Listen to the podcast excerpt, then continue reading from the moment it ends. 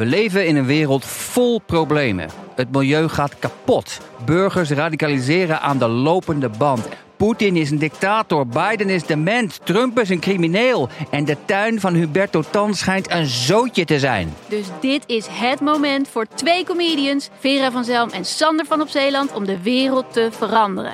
Alles moet anders.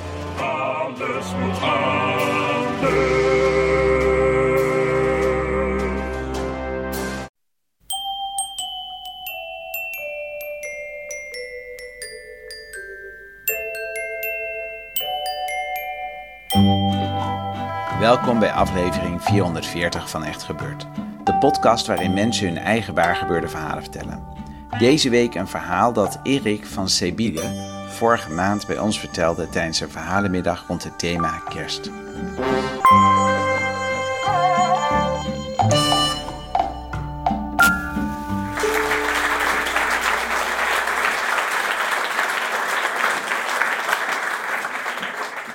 Ik, uh, ik hou niet van dieren. Ik hou zo weinig van dieren dat ik ze eigenlijk niet eens wil eten. Ik ben niet voor niks al 17 jaar vegetariër. Er is één uitzondering. Ik hou ontzettend veel van pinguïns. Pinguïns, zwart-wit, waggelend. Ik kon vroeger uren naar ze kijken in Blijdorp. Ik denk een onverstoorbaarheid dat dat me trekt. Maar wat het me het meest trekt, is dat het zeedieren zijn die eigenlijk best wel ongelukkig zijn op land. Zo voel ik me ook wel eens. Ik ben ook veel liever op zee dan op land.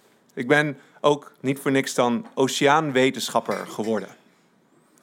En als oceaanwetenschapper weet ik nog dat ik tien jaar geleden ontzettend blij was dat ik de kans kreeg om op expeditie te gaan naar Antarctica. Eindelijk kon ik die pinguïns daar in het wild zien.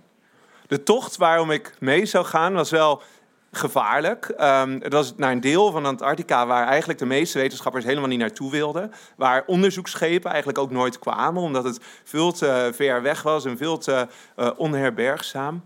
Maar omdat de expeditieleider toch heel erg graag wilde gaan, hebben we gewoon een schip gecharterd. Een oud Sovjet-spionageschip. Hartstikke onhandig natuurlijk en eh, gevaarlijk. Maar voor mij maakte dat alleen nog maar veel avontuurlijker en deel van, het, uh, van de spanning. En zo vertrokken we. In december 2013 op tocht vanuit Nieuw-Zeeland voor vier weken veldwerk op Antarctica. En dan na een paar dagen kwamen we de eerste ijsschots tegen op zee.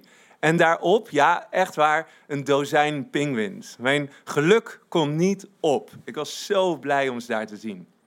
We voeren door en een paar dagen later waren we op Antarctica. De kapitein parkeerde het schip zo tegen de ijsrand aan, loopplank naar beneden en we konden het ijs op. Ik was daar om mijn metingen te doen naar de temperatuur van het zeewater onder het ijs. Maar eigenlijk was ik daar natuurlijk om met de pinguïns te zijn. En die waren er duizenden pinguïns overal om me heen. En meeste van die, of eigenlijk allemaal van die pinguïns, hadden natuurlijk nog nooit een mens gezien. Dus ze waren helemaal niet schuw. Nu zijn er wel heel erg strenge regels voor onderzoek op Antarctica. En vooral over, als het over het, uh, de dieren die daar leven gaat. Zo mag je de dieren nooit voeren.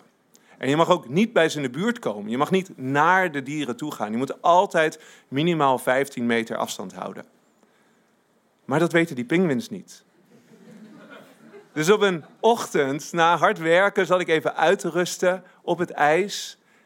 En toen kwam er zo'n pinguïn, die kwam steeds dichterbij en dichterbij en dichterbij. En op een gegeven moment stond hij gewoon naast me. Hij begon een beetje te pikken aan mijn schoen. Dat is echt mijn aller, allerdierbaarste pinguïnherinnering op Antarctica. Eigenlijk ging alles heel verspoedig. Tot kerstavond. Op kerstavond brak er een storm los op Antarctica. En in die storm um, brak er een hele groot deel van een gletsjer, een stukje verderop, brak af. En al het ijs wat op die gletsjer was, dat kwam zo met de wind richting ons. En in die storm, het waaide heel hard, het was heel guur. Ik weet nog, ik was doodsbang. Het ijs hoorde ik tegen het schip aanrammen. En van het ene op het andere moment zaten we opeens vast in het ijs. Drie meter dik pakijs overal om ons heen. Ik was doodsbang. Ik wist niet of ons oude Sovjets spionageschip wel zo bestand was tegen zoveel ijs en zoveel harde wind. De kapitein was ook bang en heeft toen de noodknop ingedrukt. En zo'n noodknop, dat zendt dan een signaal uit en dat betekent dat alle schepen in de buurt moeten komen om te helpen. Maar ja, we zaten aan het eind van de wereld, letterlijk denk ik op de plek het verst weg van andere mensen. Dus het zou dagen duren voordat het eerste schip bij ons was. Gelukkig was de storm wel snel gaan liggen en zo moesten de tijd doden. Ons schip lag vast in het ijs met best wel mooi weer. En zo heb ik kerst gevierd tussen de pingwins op een ijs. Om de tijd te doden hebben we wat sneeuwballengevechten gehouden. We hadden een, uh, een glijbaan gemaakt vanaf een, een, kruiende ijsschots, twee meter hoog. Daar konden we een beetje op glijden en een beetje buiten spelen. En we zongen maar kerstliedjes en dronken glühwein in de middennachtzon. Want het was daar natuurlijk altijd licht rond kerst. Inmiddels was het ook nieuws geworden dat wij daar vast zaten, wereldnieuws. En ik weet nog goed dat op een gegeven moment ik een verzoek kreeg van het Jeugdjournaal. Om een keer live in de uitzending te komen om te vertellen hoe het was om vast te zitten op Antarctica. Met het vriendelijkere verzoek van de regie om er wel voor te zorgen dat er vooral heel veel pinguïns in de achtergrond waren. Ben blij dat ze bij het Jeugdjournaal ook weten wat de tofste diersoort op aarde is. Enfin, een paar dagen later en de eerste schepen kwamen aan om ons te redden. Het eerste schip was een hele grote Chinese ijsbreker. En die ijsbreker uh, met een kapitein die wel zin had om eens te laten zien dat die Chinezen dat wel even zouden machten, zeg maar, op Antarctica. En dus zijn plan was om dwars door het ijs heen te varen, een kanaal te maken, waar wij dan met ons, uh, ons Sovjetschip achteraan konden gaan en zo weer vrij de open oceaan in.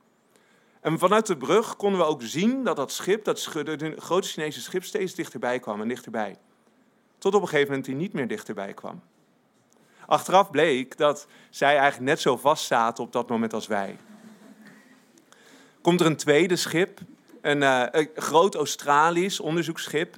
En de kapitein daarvan die keek wel uit, dus die bleef lekker uh, op, op zee, aan de zeeijsrand. En zo hadden we eigenlijk een hele geopolitieke standoff op de Zuidpool. Hè? Met, met mij en ons op dat schip, eh, dat Sovjet-schip, 15 kilometer van de zeeijsrand af. Het Chinese schip, 7 kilometer van de zeeijsrand af. En dan de Australiërs op open water.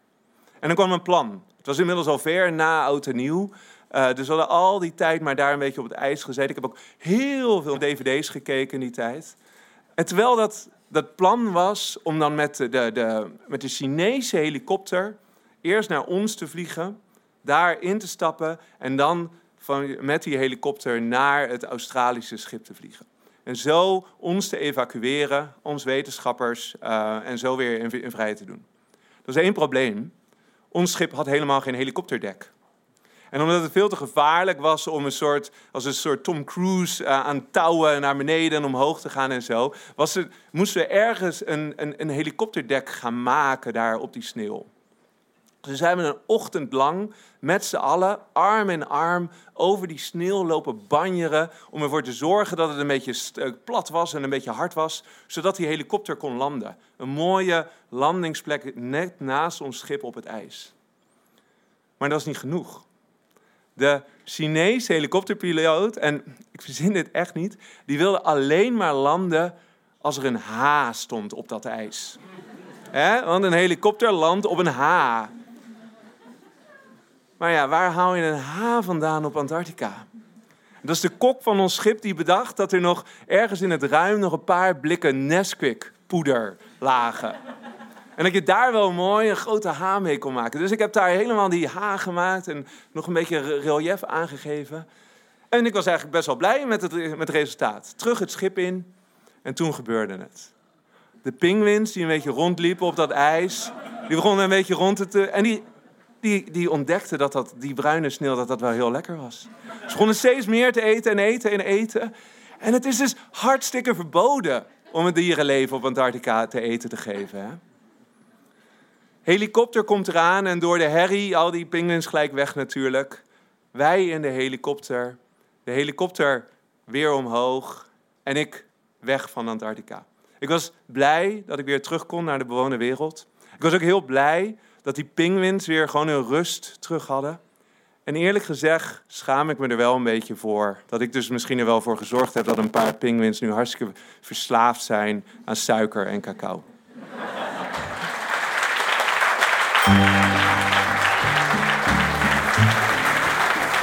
Dat is een verhaal van Erik van Sebile.